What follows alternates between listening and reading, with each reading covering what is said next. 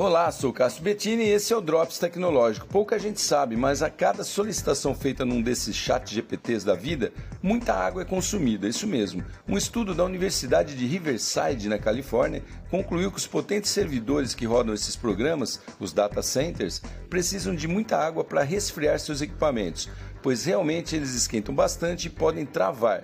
Segundo as apurações, é necessário um litro de água para cada 100 solicitações. E como acontecem centenas de milhares delas no mundo todo, a todo minuto, o consumo é significativo. São cerca de 28 bilhões de litros de água por ano, e esse número só aumenta. As Big Techs dizem estar procurando alternativas para reduzir esse alto consumo. Vamos ver, né? Sou Cássio Bettini compartilhando temas sobre tecnologia, inovação e comportamento. Até o próximo!